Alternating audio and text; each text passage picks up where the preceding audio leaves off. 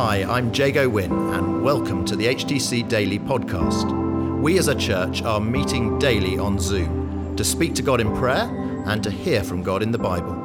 For those of you who can't join us live or who want to listen again, we're featuring the daily Bible thought, and we're also including how we're being encouraged to pray each day.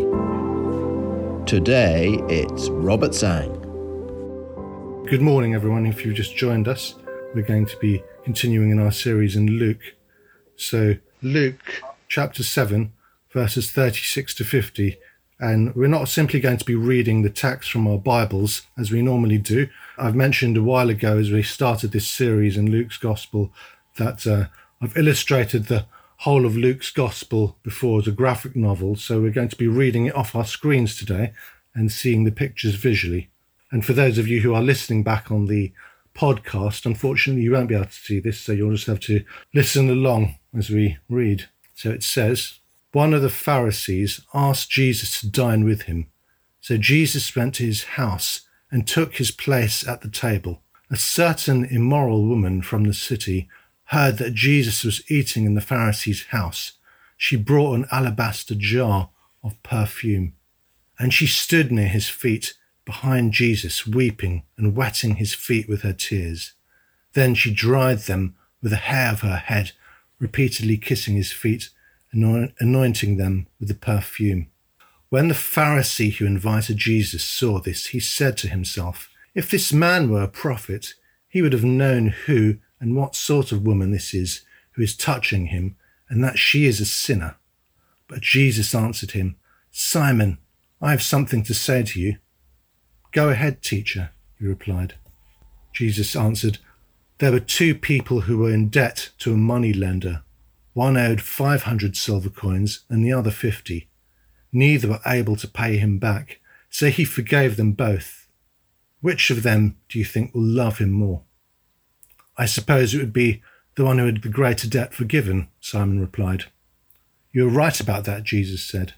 And then, turning to the woman, he said to Simon, you see this woman? I came into your house. You gave me no water for my feet, but she has made my feet wet with her tears and dried them with her hair.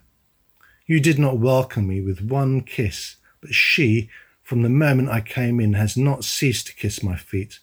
You did not anoint even my head with oil, but she has anointed my feet with perfume.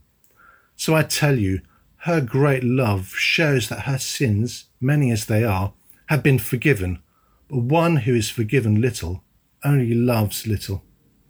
Then he said to the woman, Your sins are forgiven. The other guests began to say to one another, Who is this who even forgives sin? But Jesus said to the woman, Your faith has saved you. Go in peace. Well, this morning in our passage, there are three main characters here in our story. It's Jesus, Simon the Pharisee and the sinful woman. Now, Luke doesn't specify exactly what is meant by a sinful woman, but it's likely that she was either a prostitute or an adulteress. Now, before we go on, I want to clarify a point here. There's a similar story in some of the other Gospels about a woman who also anoints Jesus' head. And it's easy to confuse these passages if you look at them only superficially and think that they're one and the same. But the passages in Matthew, Mark, and John's Gospel refer to one incident, referring to Mary of Bethany, who is the sister of Martha and Lazarus. And Mary of Bethany was a believer and was anointing Jesus in thankfulness for Jesus having raised Lazarus. In Luke here, though, it's a sinful woman who's coming to Jesus in repentance, and she's a completely different character. Also, in the other Gospels, it's the other disciples, and specifically Judas Iscariot, who are complaining. They're not complaining about Mary being a sinner or Jesus allowing her to touch him, but about Mary wasting money that could have been given to the poor. In Luke's Gospel here, though, the Pharisees are complaining, and they're saying that if Jesus were a prophet, he should know who is touching him and complaining about the fact that he says he can forgive sin. Now, I don't want to concentrate on that during our time today, because that's not the main focus of our passage. But if you're interested in reading more, I've left a link in the chat here, and I've also going to leave a link in the SoundCloud. And this goes into more detail and also provides a comparison chart between all four Gospels. So as we read our passage this morning, then, here we find that Simon is offended at the sinful woman touching Jesus. So Jesus, he tells him a story about a money lender where one person owes a lot of money and the other a little, and both are forgiven for their debts. Now, there's two main applications I want to highlight this morning that we can take away. So, first of all, as an encouragement to each one of us, Jesus is telling us that forgiveness is an offer to all. See, what Jesus wants us, and in particular Simon the Pharisee, to know is that he forgives sin.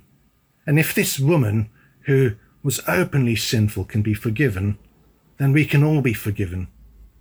So I want to encourage you today, whoever you are, and whatever you've done, whatever kind of lifestyle you've led, and however bad you think you are, Jesus welcomes you and he offers you forgiveness. So come to him today and receive that forgiveness.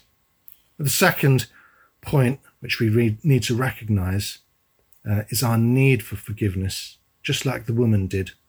See, Simon the Pharisee, he looked down on this woman, and when he compared himself to her, he saw himself as righteous in his own eyes, and he saw her instead as a notorious sinner. But the truth is that, like the woman, Simon is also a sinner, and he's just as in need of forgiveness as her. And this is why Jesus is telling this parable. You see, none of the people who owed the money could pay. And whether they owed a little bit of money, or whether they owed a lot of money, they were still in debt. And they still would have lost everything if they had not been forgiven by this money lender. So it doesn't matter how righteous Simon thinks he is next to this woman. Jesus is ultimately saying that both of them are lost. Before God, also, we are all in debt and we all fall short of the glory of God. And we need someone who can pay our debt and forgive us. And that person is Jesus. Simon, he didn't appreciate forgiveness because he thought he didn't need it. But this is, you see, the main point of the story. We need to appreciate how much Jesus has done for us and how much we have all been forgiven. And when we do, the more we're going to love like this woman has loved, and the more we'll want to serve Jesus. It's something that will overflow from our hearts naturally. I like the words of the Matt Redman song, which I will offer up my life. And this really sums up the position and attitude of the sinful woman but it also highlights how we should be thankful when we realize the forgiveness that we've received and how much it means for us and the debt that we've been forgiven. Now, I'm gonna, not going to sing it this morning because we don't have time, but I'll read that, the words of the, that song to close. It says, I will offer up my life in spirit and truth, pouring out the oil of love as my worship to you. In surrender, I must give my every part. Lord, receive this sacrifice of a broken heart. Jesus, what can I give? What can I bring to so faithful a friend, to so loving a king? Saviour, what can be said? What can be sung as a praise of your name for the things you have done? Oh, my words cannot tell, not even in part, of the debt of love that is owed by this thankful heart. So, this is the challenge for each of us this morning as we go from here. Are we seeing ourselves as righteous, or are we realizing that we are in need of forgiveness, just like this woman saw her need for forgiveness? And we have that encouragement as well that Jesus offers us forgiveness, whoever we are, no matter what we've done. We can come to Him and know that forgiveness. So, Lord, thank you for your word to us today. Thank you that you forgive sin, and thank you that your forgiveness is free to all, no matter what we've done whether we've led a sinful life and we've been far away from you. Help us also to recognize our need for you and for your forgiveness, and to be thankful for you, the debt that you've paid for each one of us on our behalf. In Jesus' name, Amen.